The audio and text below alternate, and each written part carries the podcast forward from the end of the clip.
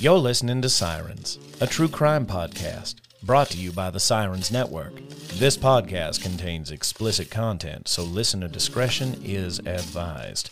The opinions expressed on this podcast are solely the views of the hosts and do not reflect the views of affiliates, associates, or sponsors of this podcast.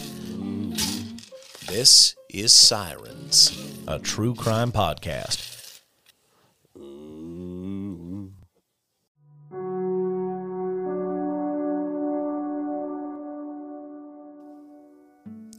Fort Smith, Arkansas, December 1994. Melissa Witt, who is 19 at the time, starts her day off like she normally does. She spent the first part of her morning with her mother, Marianne Witt. She was an honor student and she was headed to Westark Community College, which is now, I believe, the University of Arkansas. There in Fort Smith. After that, she met with her friend at Chick fil A, which was right down the road from the college. And she worked at a dental office part time as a dental assistant. So from there, she went to work. Now, before she left that morning, she had like a minor disagreement with her mother. She had asked to borrow money, and in an effort to teach her some sort of money management, her mother actually told her no. And I kind of got into it they had not come to terms when she left. Before Mary Ann left to go to work, she had actually left a note for Melissa reminding her that she would be bowling with her league that evening and she offered to buy her a hamburger. She signed it, Love Mom. Um, probably in a motherly attempt to placate, like, I still love you. I'm not going to give you money, but I still love you. I'll come by you. I'll come by and I'll buy you a hamburger. So at five o'clock that night, after clocking out of her dental assistant job, Melissa discovered that her 1995 Mitsubishi Mirage would not start. After a few tries, she gave up and actually waited with a coworker until a local businessman, later dubbed the quote Good Samaritan, um, had stopped by and actually gave her car a jump. Police reports now detail how Melissa's dome light was actually left on by mistake and it had drained her car battery. So around 5:45 that night, Melissa arrives back at home. She goes in a house, she changes her clothes, and according to a neighbor who saw her come and go, it's believed that she was wearing a white v neck sweater and blue jeans.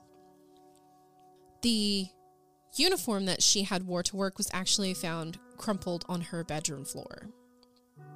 Her mother also says that uh, the art of deduction of knowing what her what Melissa wore and what she owned. Um, she also deduced that she had wore out the white V-neck sweater and blue jeans. So she must have seen her mother's note because authorities believe that she headed to the Bowling World bowling alley and actually got there somewhere between 6:30 and 7 p.m.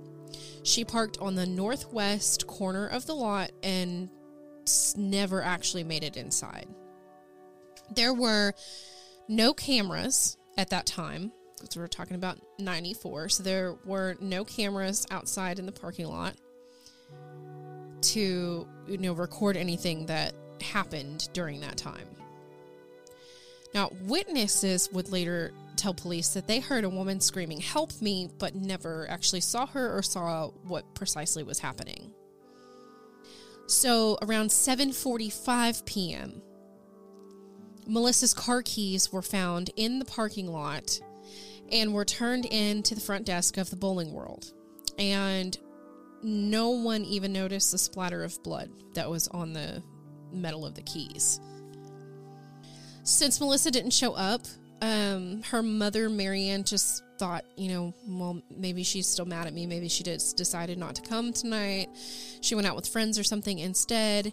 And by the next morning, though, Marianne was pretty worried. Around 9 o'clock on Friday morning, Marianne reported Melissa as a missing person. By Saturday, Melissa's friends and family were passing out flyers um, blanketing the river valley with over like 6,000 pleas for help in finding the missing teenager. So, one of those witnesses who heard a woman screaming in the parking lot was actually a small boy who was with his mother at Bowling World and he said he went out to get a book from the from the car and he heard a woman screaming help me. He said he didn't see anyone but said at the time it was around 6:30 or 6:40 p.m. I'm not sure about the other witness. So, December 2nd, 1994, around 2 a.m., Marianne starts to get worried about Melissa and she calls Tara, who was a very good friend of Melissa's, to see if she had heard from her at all. Of course, Tara said she didn't know where Melissa was. Um, Melissa and Tara had a, a biology class together on Fridays, and they actually had plans to hang out that evening, um, but she had not heard from her. So by 9 a.m. the next morning, Mary Ann is reporting Melissa missing.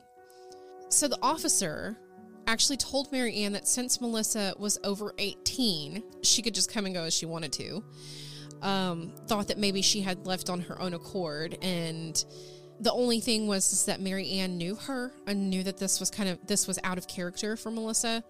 Um, but that point in the investigation, like there was no reason to believe that she was abducted, at least by the police.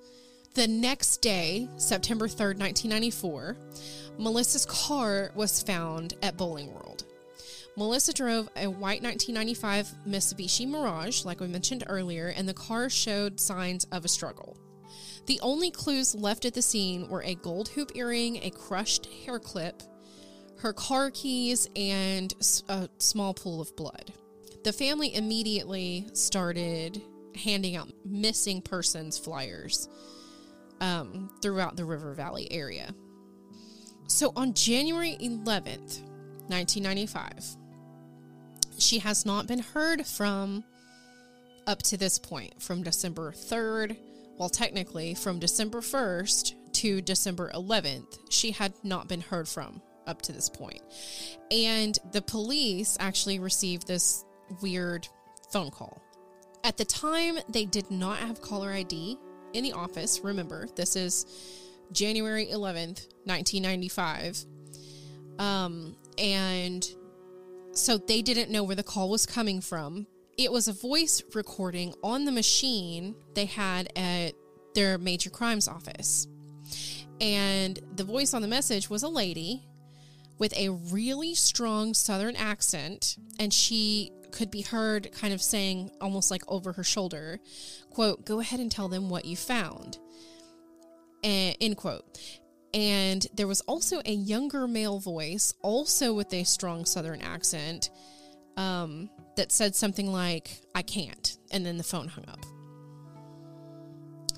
They don't know if this is directly related to Melissa's case, but they suspect that it is because two days later, on January 13th, 1995, at 9:40 a.m., Melissa's body is found by two trappers in the Ozark National Forest. She had been brutally murdered and left to, to die along a logging trail in the Ozark National Forest, about 50 miles from where she was abducted. A trapper was there look, looking for deer on a Forest Service road about 18 miles north of Ozark and actually noticed her nude body laying face down about 30 mile uh, about 30 yards from the road. The road was Forest Service Road 1551 right off of Franklin County 111 and is also known as Jethro Road. At 1 p.m., Melissa is pronounced dead. Uh, her body was placed near this very large headstone looking rock. Her clothing was missing from the crime scene, including her jeans, her undergarments, her purse, one earring, and her Mickey Mouse watch. She had been strangled to death and sexually assaulted. Her hyoid bone had been broken. So we can assume that and and she actually did have Later, they found dirt and leaves in her lungs. So, this would imply that someone used a lot of force to hold her down face first on the ground and strangle her to death. That's what it would take to to break or fracture that hyoid bone, which is like a little floating bone in your neck. The two men that actually found her were avid out- outdoorsmen. They walked the path the day before, and they had actually said that she was not there the day before. Like they were adamant that she was not on that part of the trail the day before. The lead detective on the case, J.C. Ryder at the time, and it was said that this logging road that she was found on was basically kind of on like this cul-de-sac sort of dead end road and suspected that only someone who really knew the area well would know to leave her body out there and for it to not be found. And it, it was, in fact, what is this? 45 days later after she went missing. The medical examiner's report said that the official cause of death was asphyxiation by strangulation. As I said, leaves and soil were found in her airway, in her lungs, that indicated that she had been strangled face down and she had inhaled debris from the forest floor. Lab testing was done on that debris, and something pretty important was found that the debris was actually native to the Ozark National Forest. So we kind of can get an idea here that she was not killed in the parking lot. She was not um, taken probably anywhere in town and killed, but that she was actually driven out to this precise place and, and more than likely killed there on the spot. She did have non fatal trauma on the side of her head, and that was believed to have been caused by possibly someone striking her in the parking lot with something which would also explain the blood in the parking lot and would also explain, you know, if she's unconscious, how this person could keep her subdued while driving out to this area because we're talking like a 30 45 minute drive.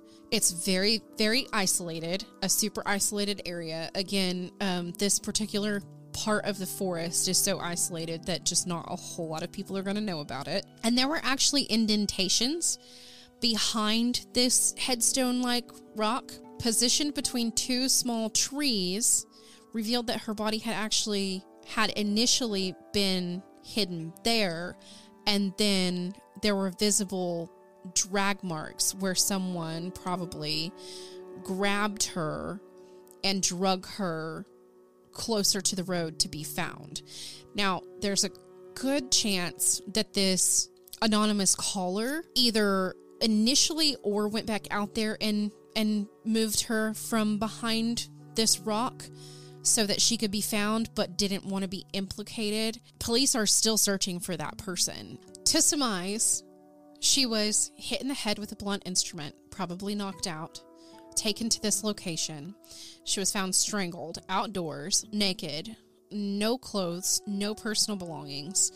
And those things have never been found, like to this day. So we know she was wearing blue jeans, and most importantly, this Mickey Mouse watch because her mother, I believe, had just given that to her for Christmas and it was you know it has a serial number on it uh, and she had still had the receipts for the serial numbers so you know this is going to sound strange but if you ever if any of you out there ever come across a mickey mouse watch um you know what? Just take a picture of the serial number on the back. Log where you saw it. Uh, if you can afford to purchase it if it's a, like at a garage sale or something buy it. You never know um, what finding this watch could do. And they also believed that this location was familiar to the killer. Now, there were several, several, several, several leads. Obviously, it hasn't really gone anywhere um, because we're talking about a, a, a murder from the end of 94, early 95 to today that has never been solved. I do, however, have on the show with me today two authors. The first is LaDonna Humphrey. She is an award winning writer, documentarian, investigative journalist, private investigator, and an advocate for victims of crime. So, some of her passions include advocating for missing adults, crime victims, children in foster care, and for women in recovery. In April of 2022, LaDonna came out with her debut book titled The Girl I Never Knew, which is an Amazon bestseller. It was published by Genius Book Publishing, and it was exclusively about the Melissa Witt case. She went to make a documentary about this case, thinking that she was going to go down there and make a documentary and move on to her next case. And she ended up being enveloped in this case for, I believe she told me, um, seven or eight years now. And so, of course, she has been, you know, investigating this case as well. In her book, she goes in a lot of detail about who the suspects were, um, kind of some twists and turns of the case later on when she got involved with it. She talks about her relationships with the investigators um, and, you know, anything that she uncovered at the time. And so, you know, if you guys would like to read a little bit more into that, go out and get The Girl I Never Knew Who Killed Melissa Witt by LaDonna Humphrey. You can get it wherever you get your books, any bookstore, Barnes and Noble, Amazon, wherever you want it. You can also go to our website. I all, I have it all linked, and and the next book I'm about to tell you about as well. It's all linked on our website, which is www.thesirenspodcast.com slash author alley. You can just click the button and go purchase it. Um, but we also have Alecia Lockhart on the show with us, and Lockhart is a writer, a researcher, and an advocate for women's safety. So she actually co authored Strangled, which is the second book in the Who Killed Melissa Witt series. Uh, these two women, their lines crossed, and I'll, I will let them tell you about how that came about. Um, but Strangled is now out as well, wherever you like to get your books. And to even further dive into this and some of the context in Strangled, they started a podcast together as well called the Deep Dark Secrets Podcast, and they co host together. We're going to go ahead and jump into our interview with these two wonderful authors, LaDonna Humphrey and Alecia Lockhart. Hi. Hello. Hi. Hello. I guess we're on this episode. We are talking about Melissa Witt, and I have two pretty cool people here with me. I've got LaDonna Humphrey and Alecia Lockhart. We've got two books, The Girl I Never Knew and Strangled, and we're going to talk about both of them.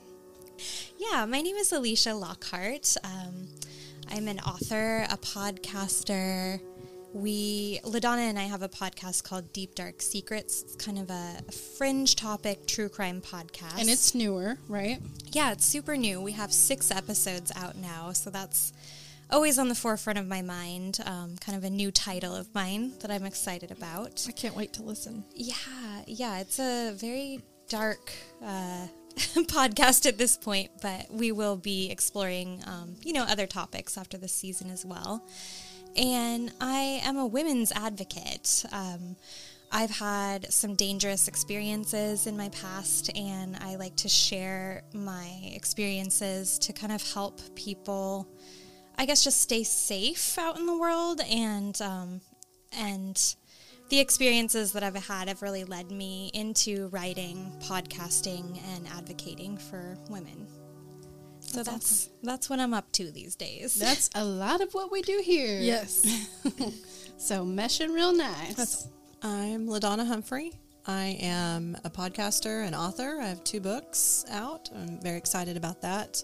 I'm a private investigator, and I'm also an executive director for a women's sober living home and a mom of seven.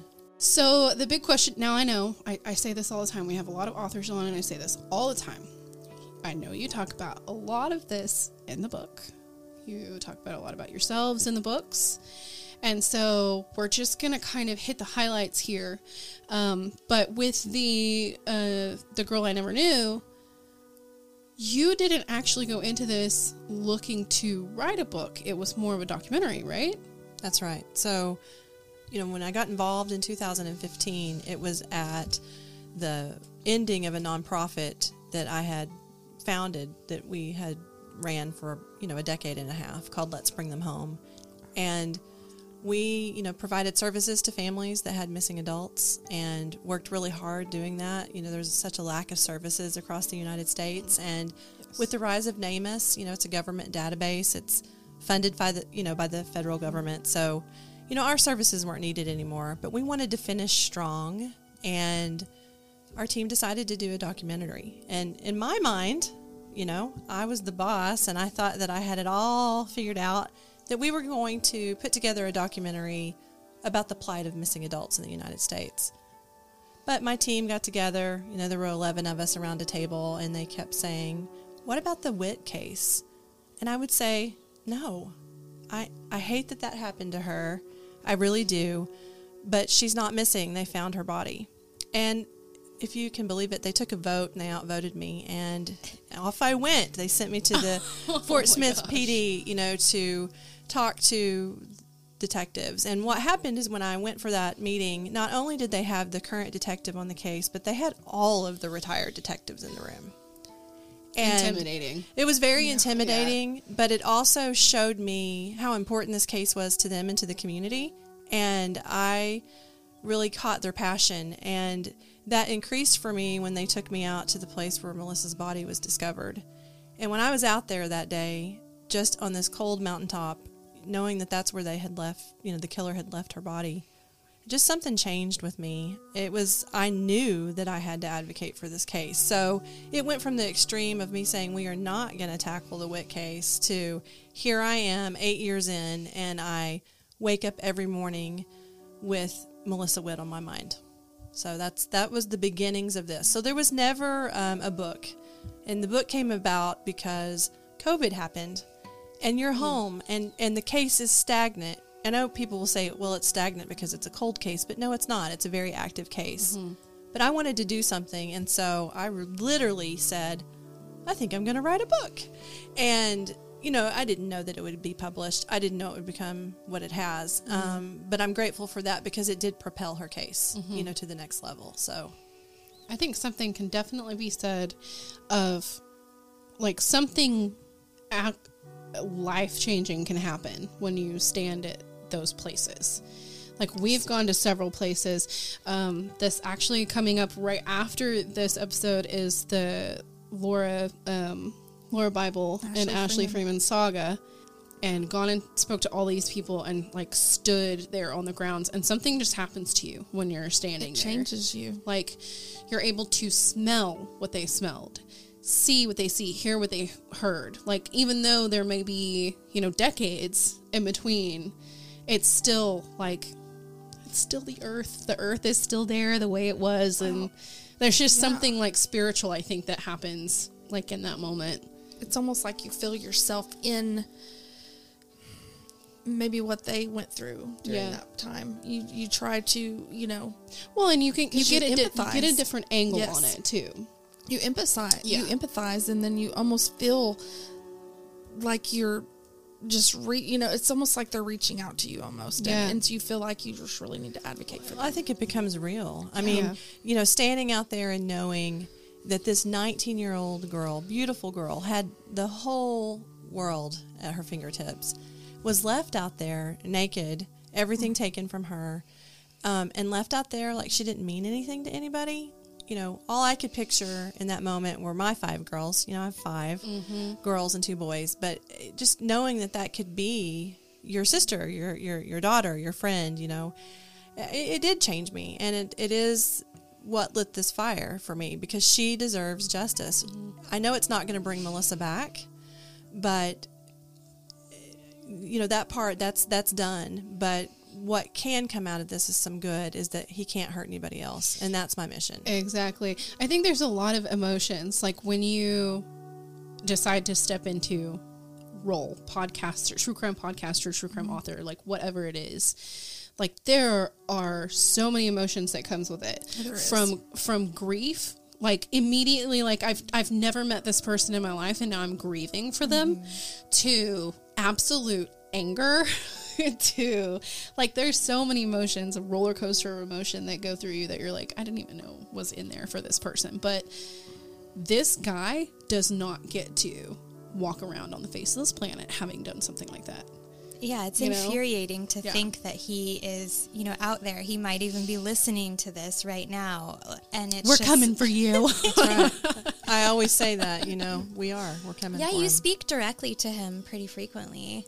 And when you two were just talking about that spiritual experience when you go to the scene of a crime or a body dump, like I actually had that today because LaDonna took me out to the Ozarks this morning oh, before we came here. Wow. And it, it was very intense to be out there and it just it helps you to really um, I guess put yourself in that moment for them and mm-hmm. also in the mind of a killer too. Why was it here? What does Yeah. this mean to them? How mm-hmm. far did they have to drive? What were mm-hmm. they thinking going down this road? it's a little perspective Yes, yes, and and being there today, it just really brought it home for me that this, you know, this place is so remote. This is a place that somebody would have to know very well to get out here or to go out here.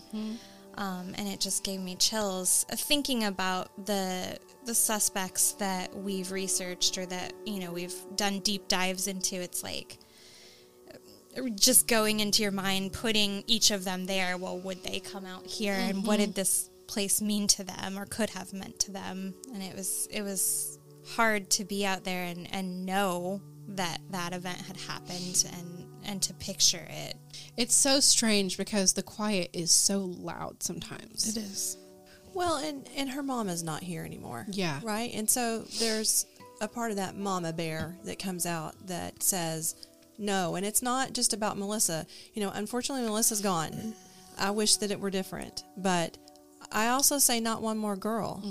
And I want to send a very strong message to anybody else out there that's a would-be killer that there are people who are going to link arms in this world, women are going to stand together and we're going to say no more violence. And so it's as much a part of that as anything else. And and, and being uh, you know a woman myself, and I've you know encountered you know violence that's happened in my life, and friends who've you know been sexually assaulted and, and those sorts of things. It just it makes it very very personal for me, and it really is a personal journey for me. And I never ever believed that I would spend eight years of my life on a cold case. It was not the plan yeah you know it wasn't it's just it's it is what it is so I think there's a lot of us here now um, as advocates that definitely were not here even five years ago. Um, that are all and and I love this community because most of it is let's join forces. Yeah, let's work together. yeah, let's work together instead of like you know knocking each other down or being like I got to be the best podcast in the biz or you know whatever. It's like let's work together and let's figure this out together because that's the only way that we're gonna put a stop to any of this and create you know awareness at all. Well, in a community that can, Yeah.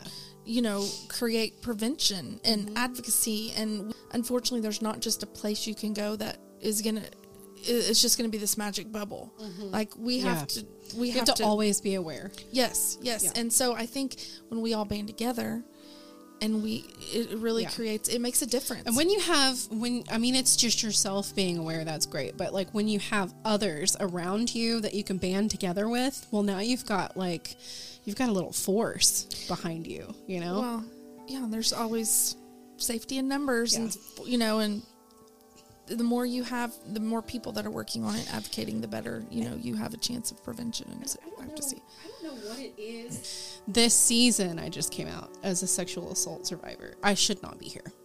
I should not. I'll just say that. I should not be here. With Melissa, I connected it a little bit more because it's like, I probably should have been her. I probably should have been her, and I was only 16 years old. So, She's with me every day. She's Yeah. been with me every day. yeah.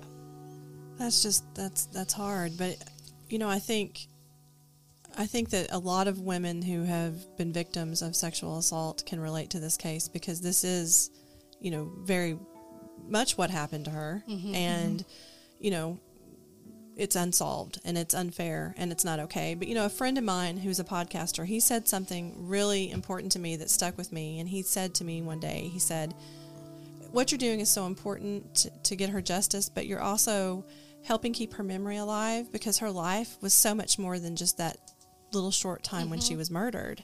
And that has really just always stuck with me because I want that as much for her as I, I do anything Yeah. else because she had a bright, bright future and Yeah. it was taken from her. She was in college and Yeah. was planning, you know, her career, and that really resonates with me since I teach. You know, And you've she got could have been one in of- college. she could have been one of my students. You know that I was teaching, and she was telling me about what she was going to do with their life because a lot of times they do that. And Right, that's such an exciting part of life, Yes. that age where you just have so many ideas about what you may do.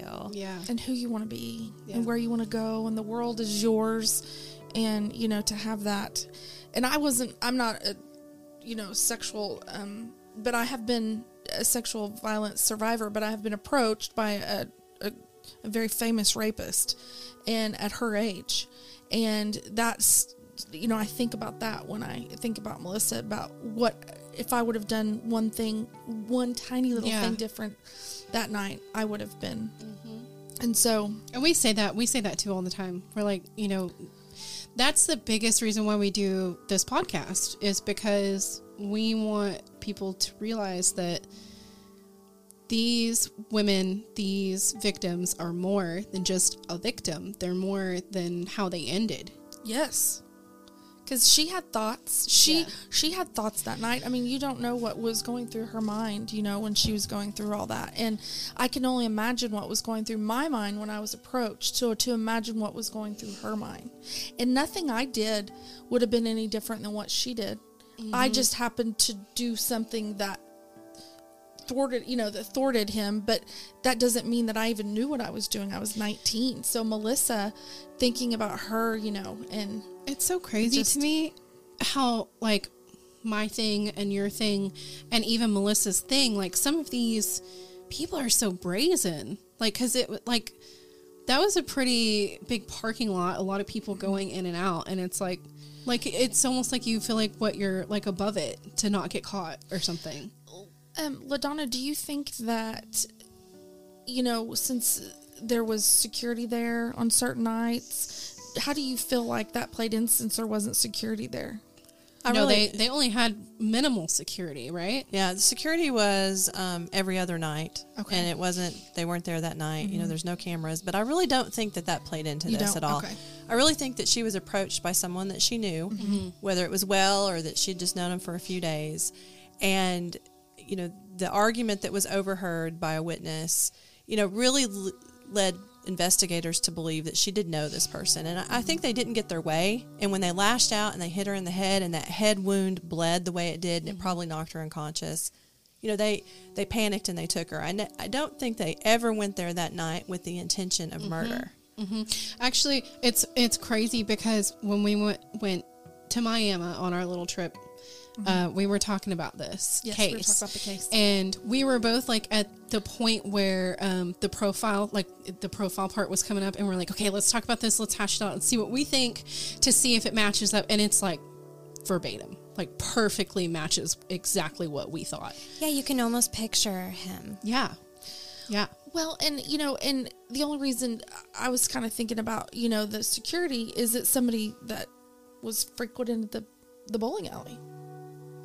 It's, it's it's possible. You know, it was league night for her mom. Mm-hmm. You know, Melissa didn't go every Thursday night for league night, but she did go.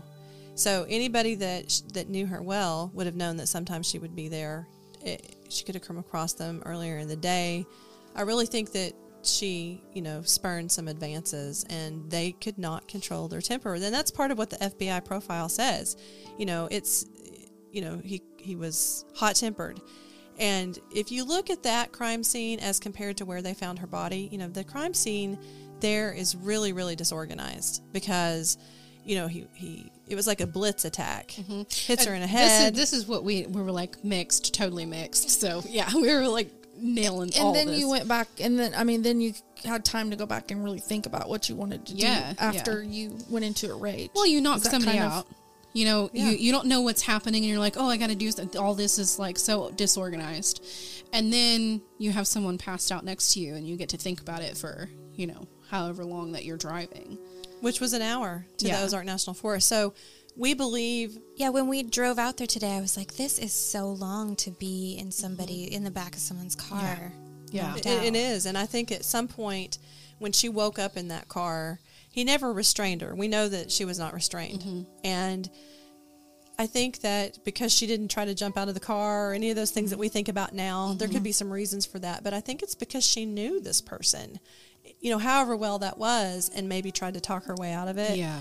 But I can tell you from being at the the site, and they call it the dump site, from the first time I went there, and I get very emotional about it. Yeah, I I, don't like that word. I don't. I, you know, I step out of the car and J.C. Ryder, the you know the lead, the original lead detective on the case, he looks at me and he says, "If you screamed right now, nobody would hear you." And when he said that, I think that was like the beginning of the realization of the horror for her mm-hmm. because when she was taken to that location, she knew she was not going to leave. Yeah. There's So no way that she did it. I mean, Well, and you also have to think of like how however long she's passed out on the way there.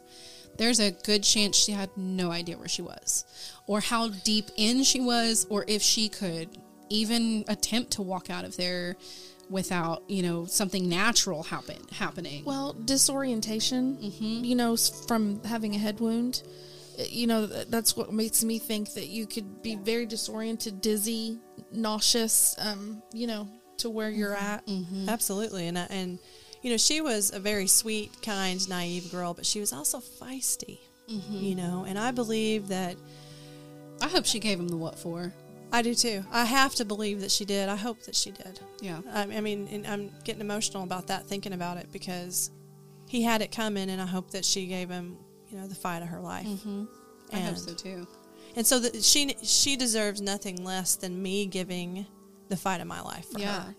And I'm going to do that. If this takes another 8 years, another 20 years, you know, God forbid that it does. And you know, I was getting to the point where it was almost becoming a lonely journey for me and really difficult. It's a heavy heavy load. And that's really when I feel like the universe sort of sent me Alecia. And I mean, we've just become the dynamic duo. I mean, mm-hmm. she's amazing. Yeah, when when our paths intersected, it's it's hard to describe the passion that I feel. It doesn't make sense the way I feel about this case. Oh, I and about completely understand. helping LaDonna. I just I feel like I was made to do this, Mm-hmm. and I will see it through with her.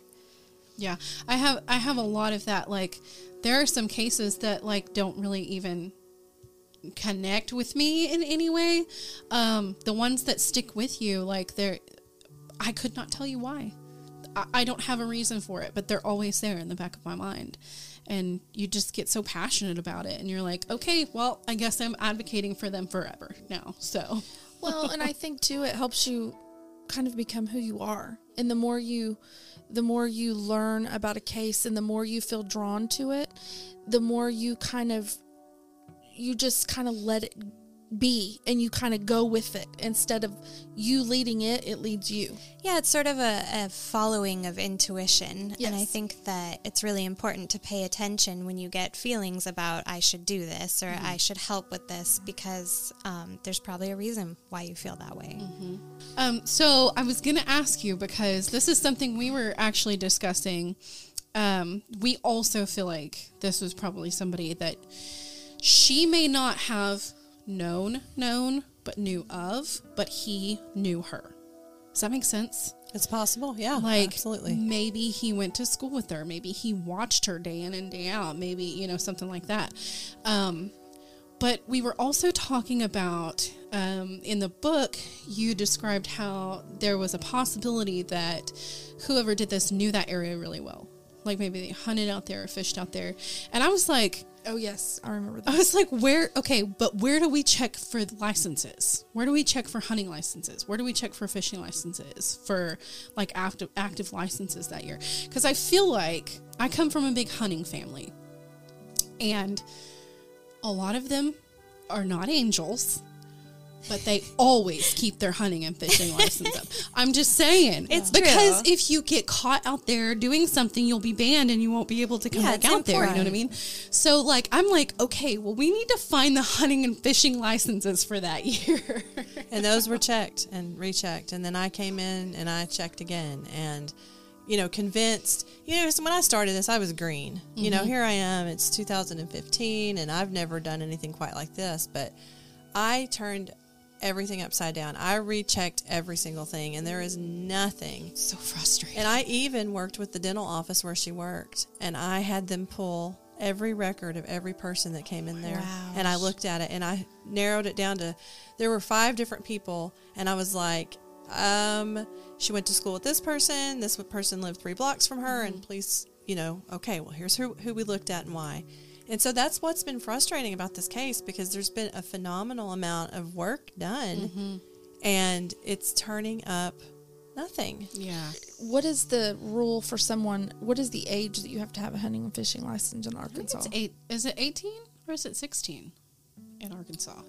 I think it changed at some point, but I believe it feel was like it- 18. Could it be someone under eighteen that was seventeen, like a senior in high school or someone that? I, I mean, just Well, I'm you just know what? that out there because they No. wouldn't have to have one. That's really good to think about because I actually didn't think about that. Like if you were you normally went out there like with your dad or something. Because that would still put them in the age range of have gone to school with her at some point, because that would put her two years older than them. But it could be somebody near where she lives. But I'm thinking if they were just right under that age limit, then they wouldn't have to have one. yeah. Yeah, and it's possible that it was somebody that went out there to camp, Mm-hmm. float the Mulberry. I Yeah. mean, there's some mm-hmm. ways you can circumvent, you know, mm-hmm. but it, I mean, that is possible. I mean, there were some people who were 17 that were looked at. I mean, that's not outside of the realm of possibility. So, you know, there were, a, you know, roughly 300 people that were looked at. Oh wow! And then since I've oh, started this investigation, so for the past eight years, I've probably sent another 60 people to kind of look at, you know, and here's this, here's that. And so lots and lots of work. And what, one of the things that I, you know, I want to point out is that what's so frightening about that time period of the 90s is this is prior to the sex offender list, registry list, Yes. because Yeah. that didn't happen for Right. several years later. Right. And mm. just the sheer amount of level three and four sex offenders that were just in the vicinity of the bowling alley that night. The fact that there were several serial killers that were working in the area in, in that Yeah. time period. I mean, it was, Yeah. She had no idea, and none of us did, the kind of danger that was mm-hmm. around. And that was, that was one of the motivations for the book is I want people to understand is that you really don't know what's going on in your own backyard. No. I mean, you don't. You don't. And that's why you have to, you know, and that's one thing I talk about in my classes in victimology and domestic violence. You have to watch your surroundings at all times because you don't really know who's watching you. And I don't mean that to sound scary. And I always tell them, I don't mean this to sound scary. It's not about being scared. Live your life, do what Yeah. you need to do, but pay attention and be vigilant. Well, and, and that theme bleeds over into strangled. Yes. I mean, because For that's sure. Yeah. you know what you just wouldn't believe the amount of horrific evil that exists. And I didn't, you know, I thought I knew until you know we started in on on strangled, mm-hmm. and then it just sort of blew up for us. So I wanted to um, just elaborate, and the only reason that I'm bringing this up is because I feel like we've talked about explosive anger a lot. I feel like this perpetrator might have that sort of explosive anger, like Yes. might be even very quiet most of the time, but one little trigger. And the only reason that I feel that way is because of the hyoid bone. That's the only, like, the, the minute that that was mentioned, I was like, that takes a lot. Like, it takes. So, okay, I, I should back up here because the hyoid bone is a bone that kind of floats by itself in in the neck around the, the arteries and stuff like that. So when you get strangled, um, especially like manually, that usually doesn't get broken. It doesn't get um, fractured in any way because nothing is around it. It's protected It's by the. it's protected. And so when I read in there that it was fractured, I was like, "Oh, that is that is some rage."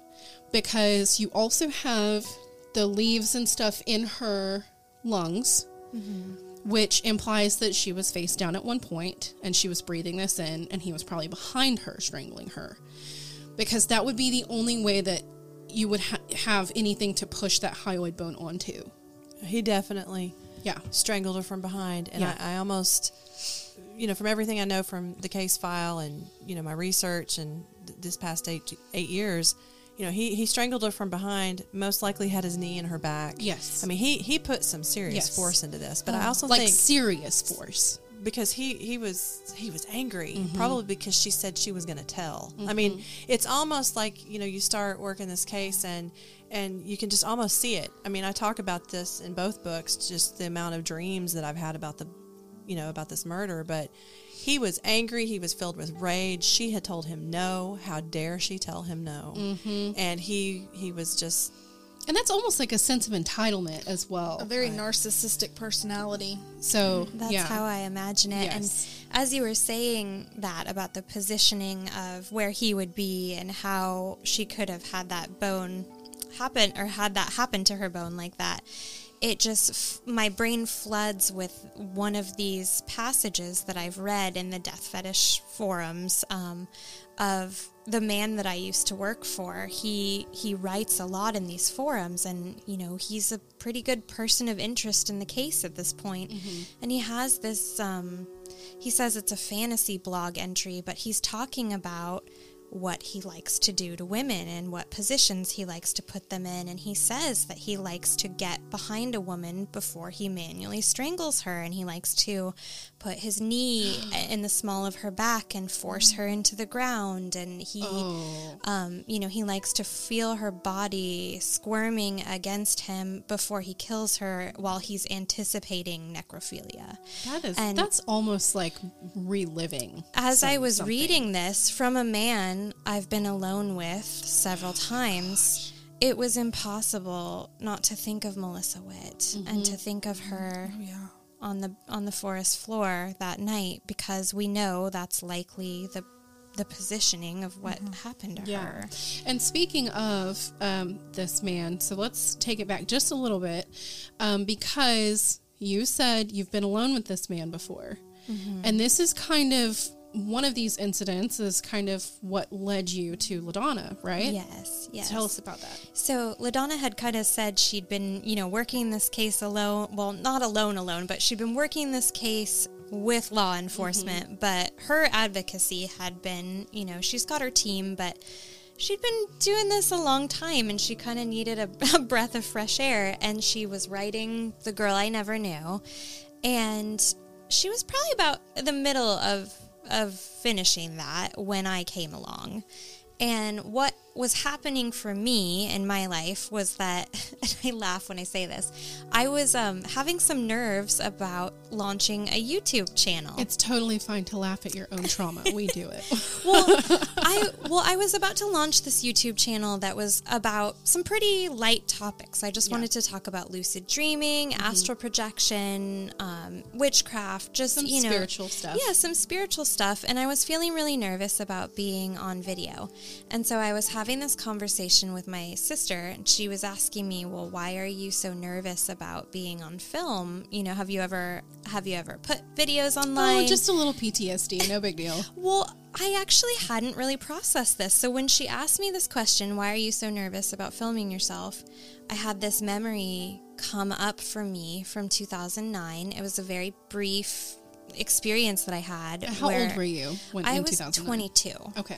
So I was 22 years old, and I had um, applied for uh, like a personal assistant secretary position, and I got I got the job with this man who was a pornography producer. And during my time working for him as his, I guess you could call me a secretary, he um, kind of groomed me and talked me into modeling for one of his fetish films that had no sex in it. Because I wasn't really comfortable. I didn't want to be a porn star. But he, you know, he talked me into doing that. And so there were many times where I was alone with him in his office, eventually filming in his basement, just the two of us. And so uh, this man that I, you know, had modeled for, had worked for, he, you know, I go on later to discover that he's writing these kinds of um, blog entries about what he likes to do to women. And wasn't there also something like he he said at one point like he likes to drag or or something drag yeah, them? yeah, he likes to drag bodies and stash them behind a, a rock or a log, you know. And Melissa Witt was found behind this big rock that looks like a Yeah. tombstone. That is just too. I feel like too coincidental. So, taking it back to how LaDonna and I met, I was having this conversation with my sister. This memory came up about this video that I had allowed him to film of me. And so I realized I had never shared that with anybody. Mm-hmm. And I told her about it. And one of the details about this experience was that he, um, you know, he he wanted me to model in this morgue fetish video where I was to pretend to be dead for a half hour, and he needed me to wear a Mickey Mouse watch um, in the video, which wow. is very strange detail. And as I'm explaining this to her, she says. That's really weird. That sounds like a serial killer trophy, honestly. And I was like, "You know, you're you're really right about that." So she goes quiet for like a minute, and then she sends me the screenshot of LaDonna's website about Melissa Witt. And um, it's it was an article that had interviewed, I think it was with A Magazine. They'd interviewed LaDonna about the Witt case, and LaDonna was talking about how the Mickey Mouse watch was never recovered from the crime scene. Yes. And I, you know, I just got full body chills. I, I felt manic after that. I was just like, oh my gosh, this is so crazy weird and I need to do something about this. I need to call this woman and tell her what I experienced. And I was just, I guess, thinking at that point that, um, I guess perhaps that somebody shady ordered this video and that maybe we could Right. figure out who ordered it. yeah. Um, but as we really started unpacking this together and with the police in interviews, we started to kind of wonder if there could be any involvement with the man that I worked with, the producer. And we needed to find out if he had any ties to Arkansas, if, you know, Right. he had any reason to be in the Ozark National Forest. And it just became very scary when we discovered that he does have ties to Arkansas, and that in addition to being a pornography producer who is obsessed with strangulation, he also has a very extensive background in forestry work, like 30 year background. Oh wow. Well, and that to me, you know, the serial killer aspect with you being his secretary, he wouldn't, um, even though you're alone with him, he probably wouldn't have touched you or even wanted to do that because that's, they don't usually do that with people that work with them or, you know, their family because that's their, that's, their cover. That's, that's their deep dark. Well, secret. it is, and so you know that that's what, and so they do that with with people they don't know. You know what? What to kind of complicate that? If you look at, if you look at Alecia's photo compared to Melissa Witt, I mean the look a lot alike. Well, look on the wall there. You can see we were we were looking at this picture you oh, this beautiful photo you made of us here, but we were covering my eyes up and we were like, "Wow, look at the nose and the mouth and the chin line. It's kind of freaky." Yes, it's it's similar. And is there is there any way that she could have come in contact with him at some point? Well, he has ties to Arkansas and he has ties to forestry work, so it seems. I mean, to me, You're think on the it's right track. Was he younger or older?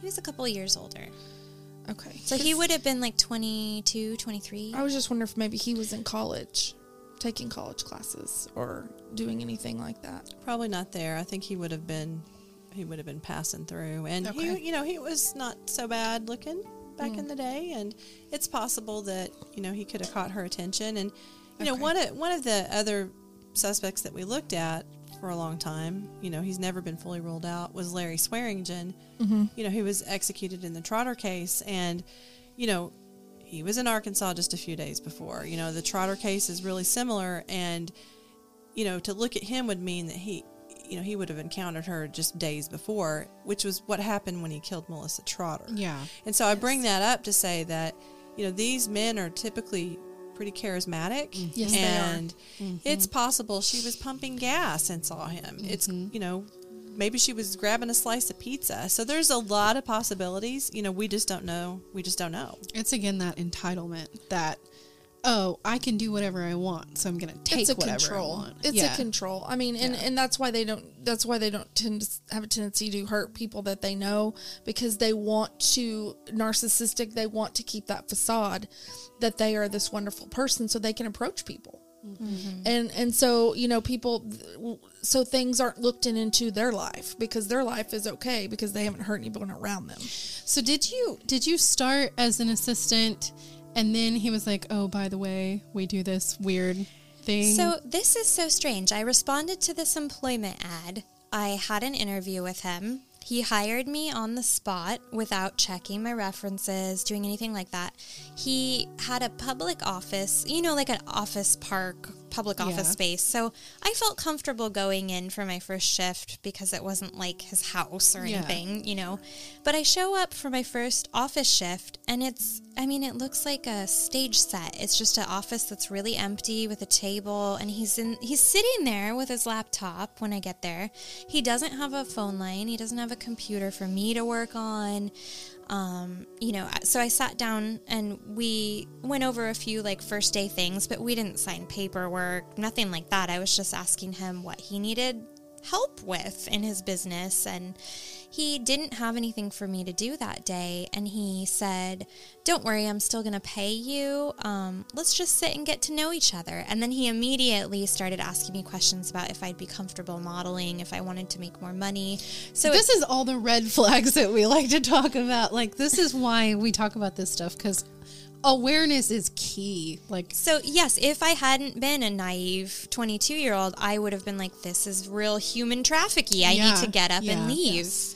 But a lot of us were very naive Well, 20 years old 20 year that's olds. part of you know as we age we learn and grow and we come into these you know experiences and if you haven't experienced that especially when you're that age and you've been you know the world has not been unkind to you you you don't think it's going to happen to you Right. Yeah. I thought he was trying to help me. He's like, you Yeah. need Yes. you need money. You know, you needed this job. Let's get you some more money. I'll call you first before anybody else if mm-hmm. I have films that I can use you in and and so as soon as I said yes, he called me the very next day and said, I got this really weird video in. It's a morgue fetish video. It'll be the easiest $500 you've ever made in your life. You just have to lay there. You know, he was very, very convincing. Yeah. They are Uh, usually very charismatic. Yeah. very charismatic He had yes. the art of grooming down. Yeah. You know, to a Yeah, he could have had that secretary ad out for months, just pulling, um, you know, because I feel like he really did want women that were not. look. Yeah, he, wanted that didn't want full, you know, full fledged porn stars. He wanted innocent young women Naive, Yep. in yep. his videos. Well, and you know, f- like you said, full fledged um, pornography stars, they're going to have agents, and they're going to be pretty savvy about the industry And well monitored. and want you know something probably money. They, I'm sure they want money up front for things like that, and Yeah. so he knew he he knew better. He- And and I just want to throw this out here. We're not like trying to say like you shouldn't be a porn star. If you you do you boo boo. You can be a porn star if you want to be a porn star. Right, right. But it's about being it's about watching those red flags. Yes. Yeah, for sure. Yeah. So that's what um kind of led you guys into strangled is is this yeah, I weird thought. thing. So what happened? So you called LaDonna. I wrote um, because her website has like a, a, a tip, a submission tip form. Right. So I typed out a little. it's the weirdest thing I had ever written. I was like, This is gonna sound super uh, weird." yeah, this is pretty weird, but I'm just gonna throw it out there, and you can, you know, if it if it's nothing, then it's nothing. That's but you should brave though of you to do Yeah. that. I think it's awesome Yeah. that you did that. Thank you. I it's changed my life. I mean, it, it was brave, and I, you know, I was telling somebody yesterday when we were doing an interview that, you know, I remember where I was, you know, what I was doing when that tip came through, and mm-hmm. you know, when you're working a cold case like this, you know, you tend to see the same information come across again and again mm-hmm. and again, and sometimes it's legend that's regurgitated, it's just rumor, it's, and and every now and then you'll get something that's brand new, and those are the ones that get you really, you know, your blood going, and that whole entire day, I was like, death fetish. What is that? Oh, you know, and I'm just, I'm just horrified by this. I sort of obsessed about it the whole entire day until, you know, I have a, a, a full time job and I had to tend to those duties. And so as soon as I got home to my home office and was able to, you know, talk to retired detectives and we could formulate a plan and kind of Like, talk through this. Did you have to go to someone and be like, "Listen, is death fetish a thing? Like, is that is that a real thing, or do I need to even investigate this? Like, what what do I even do with this?" well, I Googled the words death fetish. Oh no. And um, I was like, well, alrighty. And didn't want to go any further because I realized it was a thing. and so, you know, that led to me going in person to talk to the lead investigator on Melissa's case at the time. And we, we had a meeting with him and, and we decided what needed to be done. And so, you know, and I, I give this warning in the book and we give the warning in Strangled. You know, we do not recommend that anybody go and do a search on death fetish unless I you have promise I won't. well, don't. No. you will promise regret I it. won't. No, Because you know, I. I, I see a therapist because of it, and um, it's it's life altering. It was for me, mm. and you really want to have the blessing of law enforcement. I think because there's some mm-hmm. dangerous stuff, and so we had those things, and and it is illegal in some states to have that sort of thing on your computer too. So yeah, And and you're traipsing through like the literally the dark web. Mm-hmm. And so people who know that side of, of the web, they know how to find you. They know Right. how Yes. to decipher and they have all these codes and all this stuff. And this is stuff I'm just learning just now because of um, number one, because of the book. And then I had a friend who um, her husband at the time did a lot of illegal stuff on the dark web. And she was like, "Oh yeah, he used to show me like where you can get, you know, cocaine and how you order it and, and all of this stuff." She was like, "I could cuz I was telling her about the book." And she was like, "I could show you how, you know." I was like, "No, like, no, no, no, "No, no, no, no, no, no, no, thank you, no, no, no, no, no. I don't want to know any more than that." And she was like, "No, well, I can tell, I can explain it." I was like, "Nope, no, no, no, I'm done. I'm done with that. I don't even, I don't want it anywhere near me. I'm, I, I couldn't even imagine like."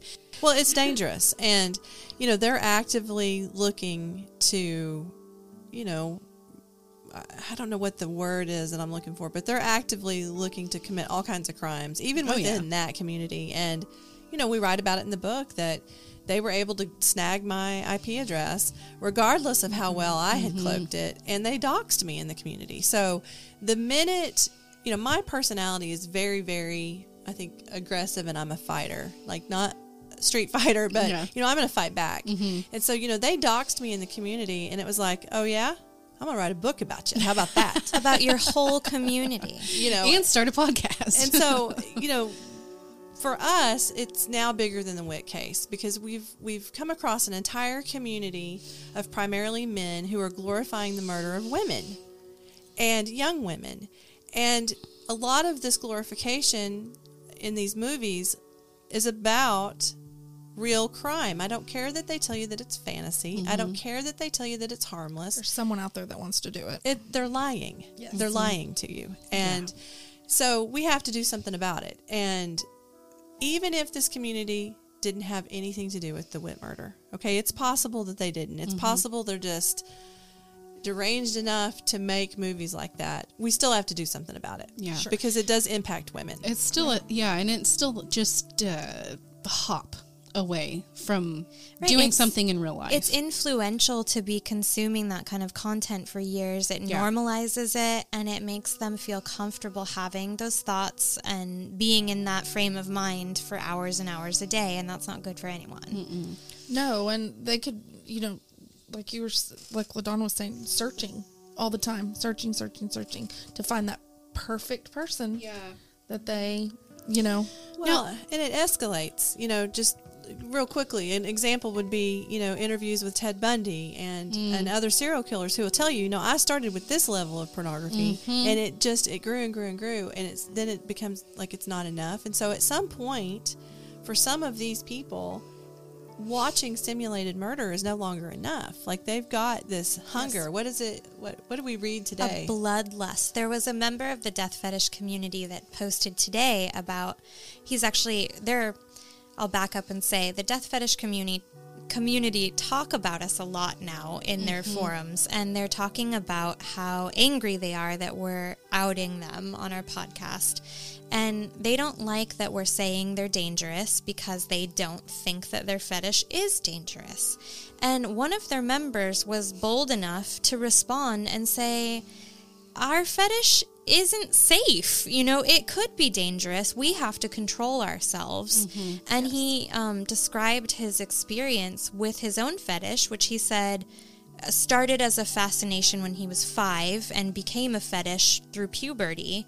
And that early. he- yeah, he said he was having a fascination with death and um, violence and harm to himself initially, and that that sort of escalated into thinking about ways that women could be hurt and that becoming very arousing for him. But when he's describing this, he says that his death fetish is a bloodlust and a hunger that he has to control. This is like an alcoholic saying that alcohol is not bad for you.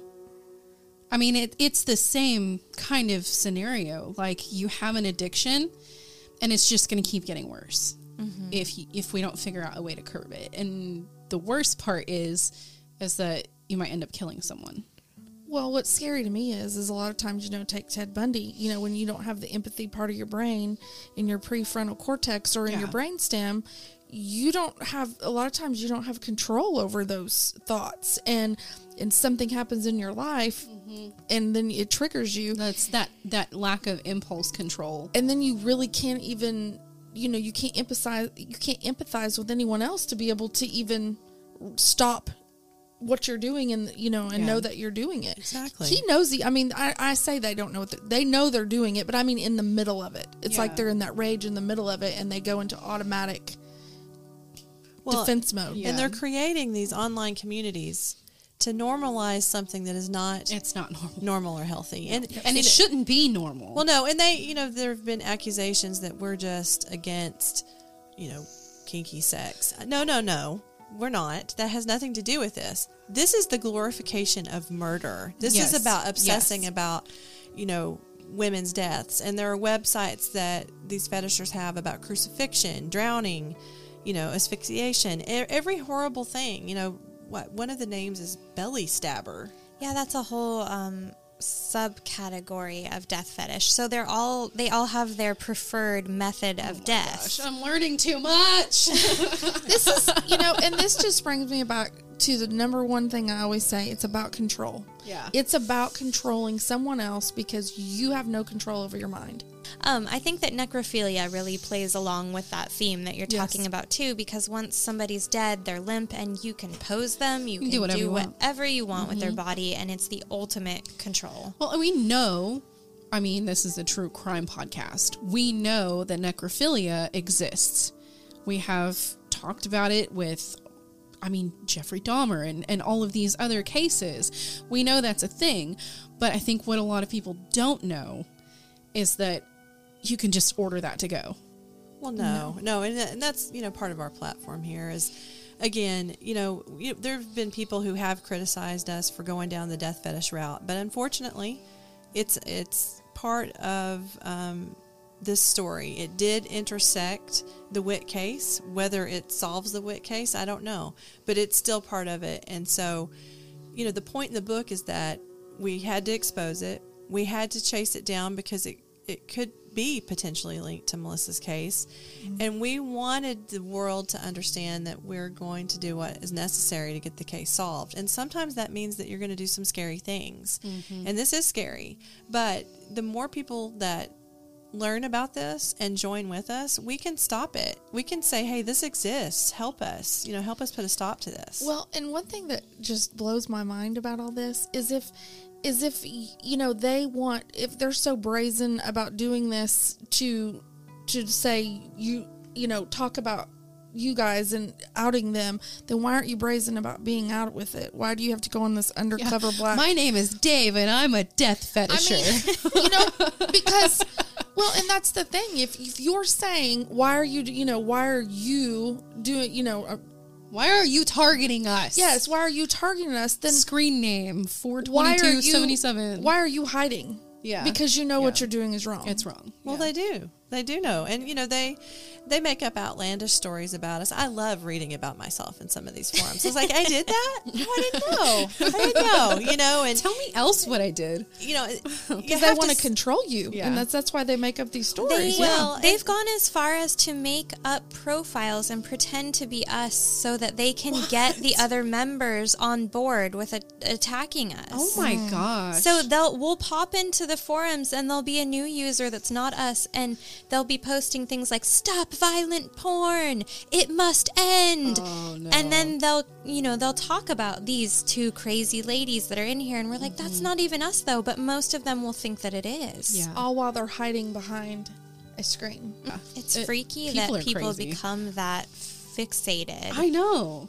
It's like I don't even know who you are. Like, why are you so concerned with what I'm well, doing? Well, it's like move on, move along. Yeah. and, and I understand that the fetishers can't walk away from this because of what we're doing because we may be taking their livelihood very Yeah. soon. And I'm okay with that. You know, they're they're threatening to start a podcast of their own. Oh, Please do. Oh my gosh, I would actually will love not to do hear that. that. because then they would have to hide. I, I- mean, they would be out. in the I I, would love to hear it. I was in a fit of laughter about this when they started talking about making their own podcast because I was like, so you death fetishers, you're angry with us for exposing you in a podcast. But So you're what you're going to do is make a podcast to expose yourself?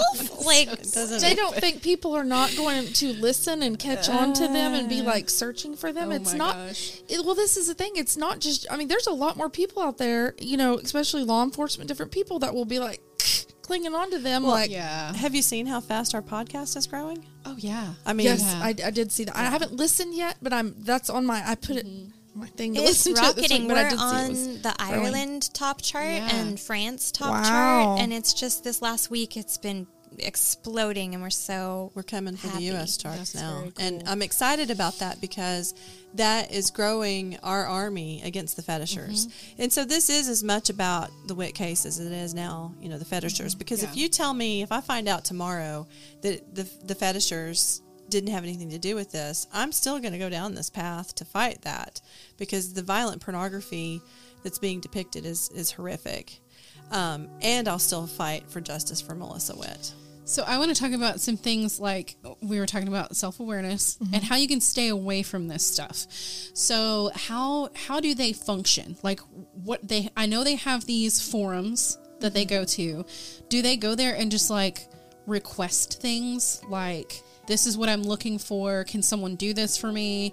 Well, they customs are a really big thing. So in these forums, there are people who are making money off of this content. There's producers. Okay. And so a consumer or a death fetisher can go in there and It's just like made to order. Oh, yeah, they approach a producer and Oh, they wow. say, I want you to make me a video of a, a blonde who's 120 pounds and has, um, you know, she has this skin tone. She's going to wear this outfit. We're going to kill her like this. I need her to say this. I need That her is to lay. crazy specific. Yeah, I want her to lay in this position. She needs to wear these shoes. Sometimes they'll mail outfits, you know, which could be a victim's clothing. Oh we don't even know. But So it's that specific. specific. They can say, I want this fetish video and make her say this and make her do this. And they'll basically pay whatever yes. to obtain it. Yes. Anywhere from five hundred to ten five hundred dollars to ten thousand dollars. Wow. Wow. And so as $10,000. as we research this and we and so somebody a producer will make this custom film for one person and then I guess they oftentimes will get permission from the person who ordered it to, To just resell. throw it up on the Okay. store. And when you watch these videos, you can't help but wonder, well, is this model okay? Yeah. Is she alive? Because it's a video of her being killed, and you know some So- of them are are so violent. and That is actually a question I was going to ask you guys. Have you seen actually seen any of these videos? Yes. Yes. And how can you tell? Is there a way to tell That if they're real. actually alive at the like what's the difference between this film and a snuff film? How do you know? Well, one thing that's semi comforting is that there are some models in the death fetish videos that you will see over and over again that are still Oh, okay. filming. And so we're like, we, you know, we can You look at that, that and say yeah. she's probably alive because she just popped up in another film this month. Okay. But there are, I would say, more films where it is a girl that's done one film and you never see her again. So I'm wondering like do uh, where do they find these girls at? Just like they found you? Well, yeah, that ties back into my experience. I responded to a Craigslist ad for a secretary position, and I was talked into doing one of these videos. But I think maybe the thinking is because of the Mickey Mouse watch thing, could the person who killed Melissa Witt have requested this specific video? It's a possibility, yes. And it's also possible that whoever requested the video just was very sick and twisted and knew about the Witt murder and wanted something similar. Wanted to see it play out. Sure. But you know, Yeah. the thing about that video is that you know they've got the Mickey Mouse watch, and there was just a lot of focus on that watch that didn't have anything to do with the video. Yeah, he It did- kept zooming in on the face of the watch and zooming out over and over again. It's like that has nothing to do with death fetish. So then, oh, who strange. who wanted that video? That's, I guess, And that's the hard part, right? The, like you can't really track where they go after they're made. Mm-hmm. No, I mean, there are some records that they're supposed to keep, but you know that would indicate that you know law enforcement is going to go in and do this deep dive, and that's not we're not there yet. And you know, there's there has to be some things that are that fall into place to make make that happen, especially because this man is in a different state. Right. sure. Um, but again, you know, it could be that that they were just trying to make a, a, a movie about a murder that, that, that they found was arousing. Imitation. Which mm. you know, I it's awful. All of it's so awful, and it's just I hate that it has intersected the Witt case the way that it has. But I also believe that fate brought us together, Absolutely. and and because of that, we also have an additional mission because we want to prevent any other young girl from being murdered. Because in, a, in you know in our podcast we talk about real murders that come out of the death fetish community. This stuff mm-hmm. really really happens, and so it, you know there's a lot of question marks, and I and I know you know sometimes the reader, readers will contact me and they'll say. We wanted you to tie this up for us in a nice little bow and a package, and I can't because the case isn't solved Yeah. but you know this is a reality and you know there's a lot of different you know questions that we need to have answered but we're, we're trying to get to the bottom of that It makes me wonder how many, and this is just my own thoughts, but it makes me wonder how many women are into this and how many, just like that one same actress, like, does she enjoy doing this sort of stuff or does she just know it makes money? Like, is she do it, doing it just because she needs, you know, she needs the money? Yeah, the producers talk a bit about that amongst themselves on the forums, and they themselves say most of these models do not have a death fetish. It's not their thing. They're just making easy money, mm-hmm. and they're you know willing to do this because they've worked with me before. They they'll say they well she knows that I'm not going to kill her, so she keeps coming back, and it's like well is that a po- like that's a possibility in your mind? That Well, and I couldn't imagine they'd want to be subjectified like that just for well fun. but, but there are also models that have told us that there are certain producers they won't work with because what happened was so terrible. Oh, and you know we we interview a producer on one of the episodes and he talks about you know how sometimes they took things to the edge. And when you listen to what he says and you listen really carefully to the meaning he says you know you know sometimes we push him to the edge you know physically. And he's not talking about sexual. He's mm-hmm. talking about you know when they strangle them because they do strangle them to where they pass out, they'll push them to just that to the point to Yeah. that point and so i've played that over and over and over in my mind and that could go wrong really really so quickly dangerous. really quickly It's so dangerous. Because you know, if you think if the girl, uh, you know, had any health problems or anything, that could just be bad instantly. Yeah, there's a room for a lot of accidents to happen there too, and these are not men that I picture being upstanding citizens. What do you do in that instance? Like Yeah. they're probably just going to cover it up. Well, Yeah. and, you know, and I, I think I would want to add to this if if death fetish is just fantasy, and LaDonna and Alecia, bless their little hearts, have gotten it all wrong, the way they say that we have, then why in the hell did these men not come forward and say, "What you mean this movie had a Mickey Mouse watch in it, and there was a real murder?" We've got to get to the bottom of this. We're going to help you because we're just fantasy and this is not a big deal. And they didn't do that. Instead, they have threatened to traffic my children. Burn down your house. Um, rape, Yeah. rape and murder both of us. It's, it's and that's the dangerous part of it is the death threats that you can receive That's and awful. i mean anything It just blows my mind though that they want to threaten such violent things, but yet they don't want to be outed yes and that's the thing is that for being bad people. yes And they're arguing that they're harmless while they're They're firing being up violent. burner Then numbers, don't threatening threaten. us. yes If Yeah. you're if you're harmless, you don't threaten people. yeah I mean, no they, you kidding. know, there's a constant threat that they're going to put us in this shed, a shed that we know exists out in Oregon. You know, they they they're going to do such horrific things to us, and I have trouble wrapping my mind around that because these are not, you know, normal things that you would do if you're just trying to protect a fantasy that they compare to Disney movies. yeah you know, it's just it's just fake. It's just pretend. It's i mean i think um, dressing up as mickey mouse is completely different than dressing up as a dead pers- person wearing mickey mouse that's absolutely is. completely different and i mean if they can't see that that's that's that's that's i think what you guys are trying to do is like make them see that this is not it, it's Yeah, not And if these people were the upstanding citizens that they claim to be, and maybe they are, I don't know them, okay? But they're into death fetish. so I have some concerns.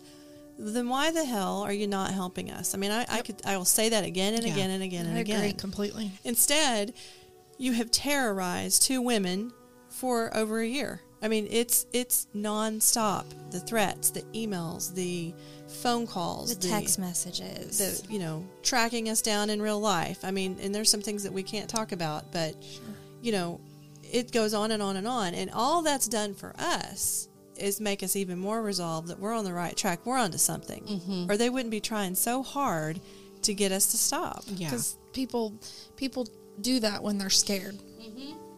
Mm-hmm. If you're Yeah. not scared, you don't need to intimidate other people. Well, and I think they have a lot to be scared about because Yeah. they, you know they've got their livelihood. This is how some of them make their money. But you know whether wherever it's death fetish or it's in you know Fort Smith, Arkansas, the person responsible for Melissa Witt's killer needs you know for killing her needs to be scared Yes. because they have um, you know a force of some women and an entire team and law enforcement who are going to spend every minute for the rest of their lives to get justice. And I, mm-hmm. I think that in itself should be scary.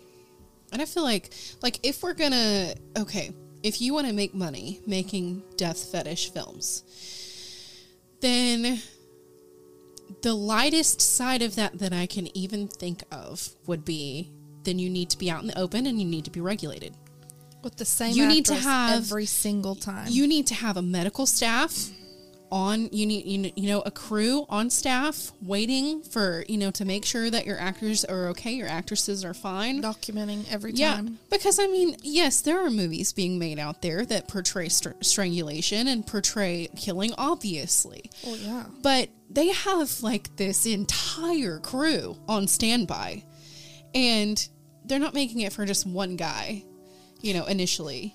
And they're not making people pay ten thousands of dollars for it. So if it's that of a hot commodity as you claim it to be then why is it isn't it out in the open Well, and they have some, you know, pretty decent arguments that could sway some people. I'll give you an example. You know, Wes Craven got his start in Death Fetish, hmm.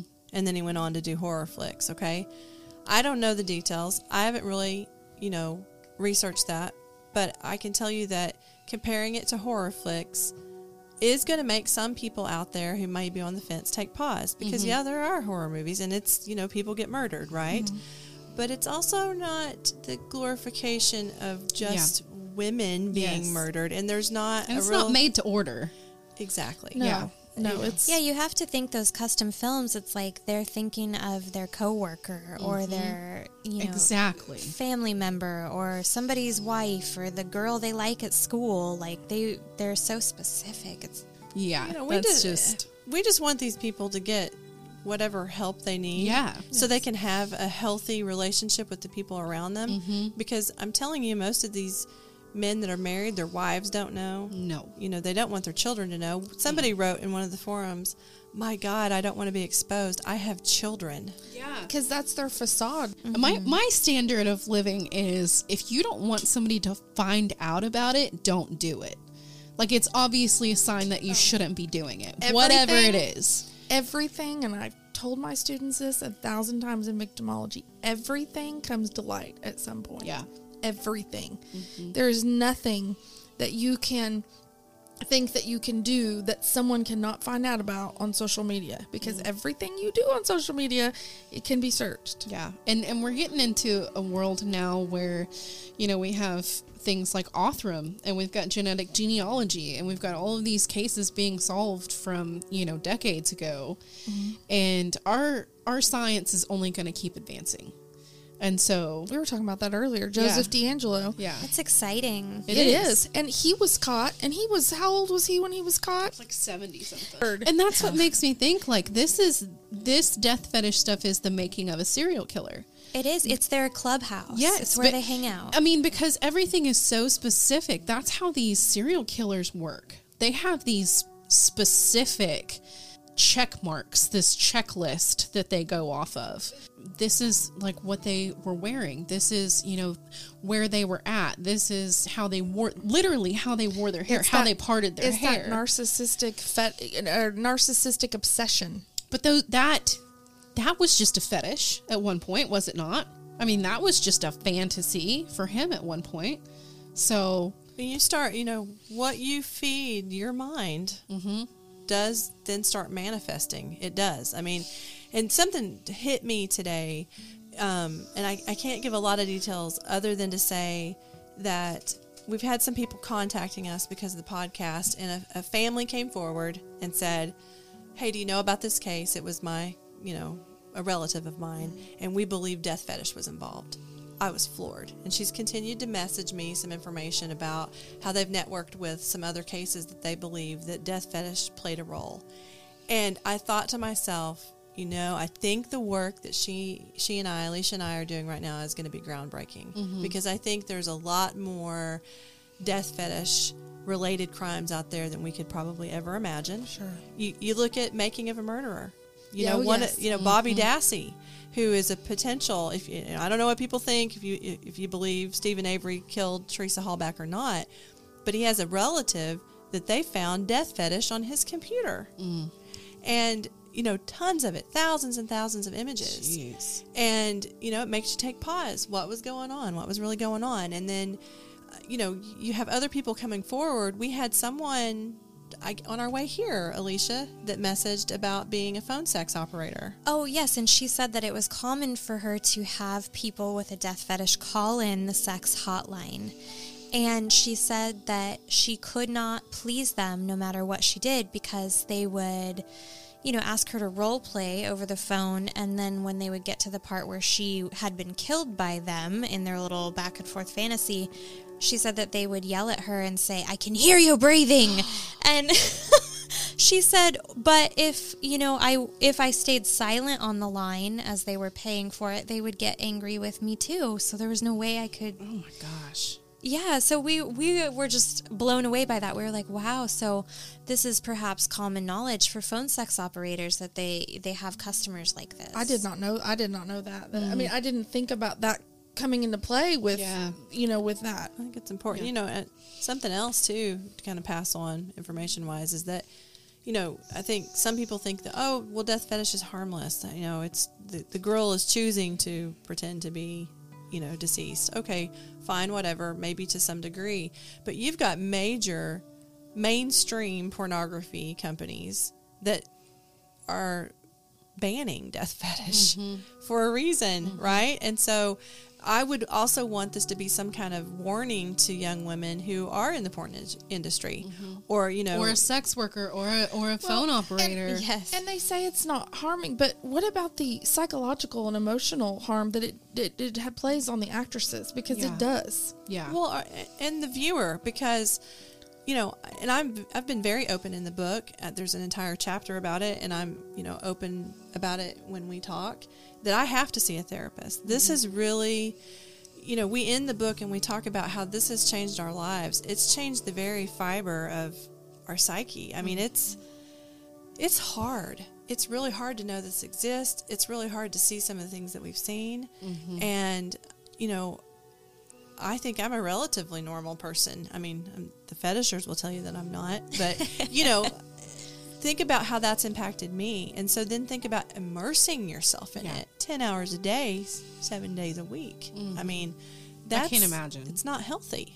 Yeah, one of the models we've interviewed, a former death fetish model, has said that she sees a therapist about it now, and she knows that that was it was traumatic for her to work in that industry, and she just didn't. Um, you can get PTSD. I mean, all kinds of. Well, of. definitely. And a lot of times people don't think, you know, like, and what I say, they say it's harmless, but you might not realize that at the time it's, you'll think, oh, that's fine, like the models or someone viewing it, it's not bothering me. But then later, it, it has a huge impact on how you live your life, you, what you do.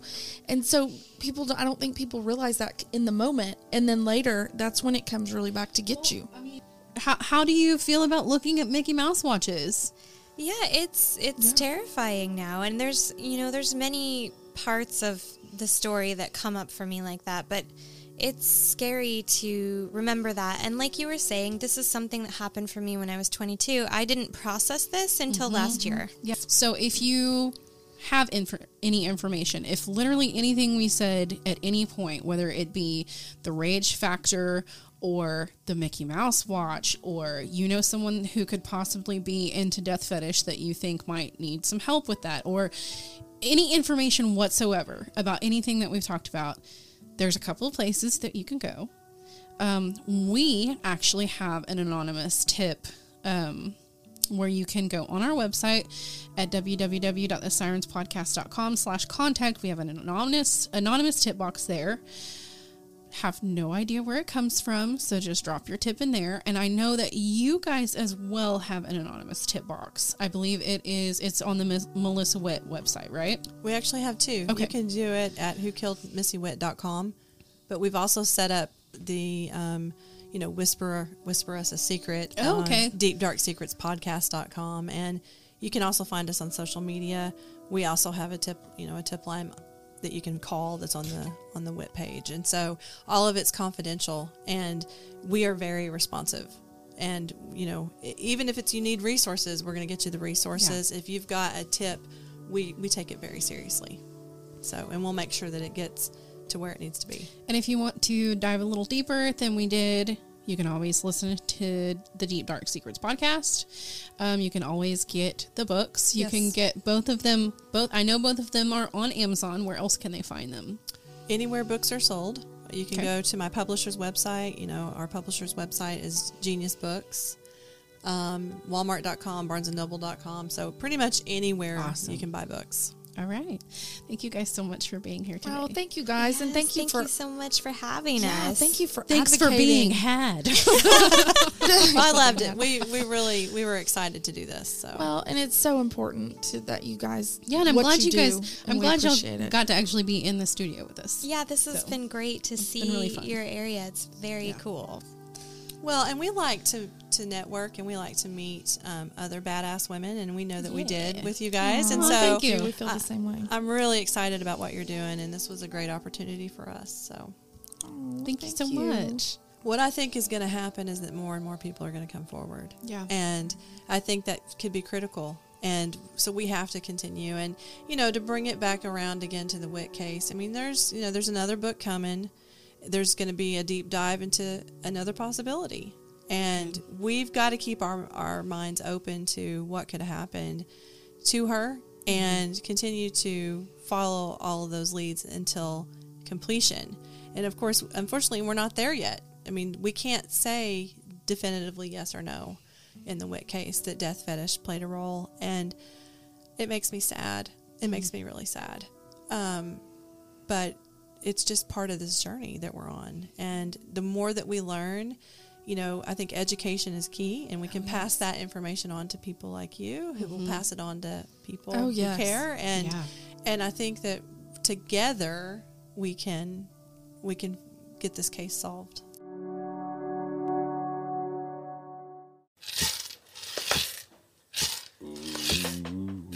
You've reached the end of our episode. All suspects are innocent until proven guilty in a court of law. Join Raven next time on the Sirens Podcast.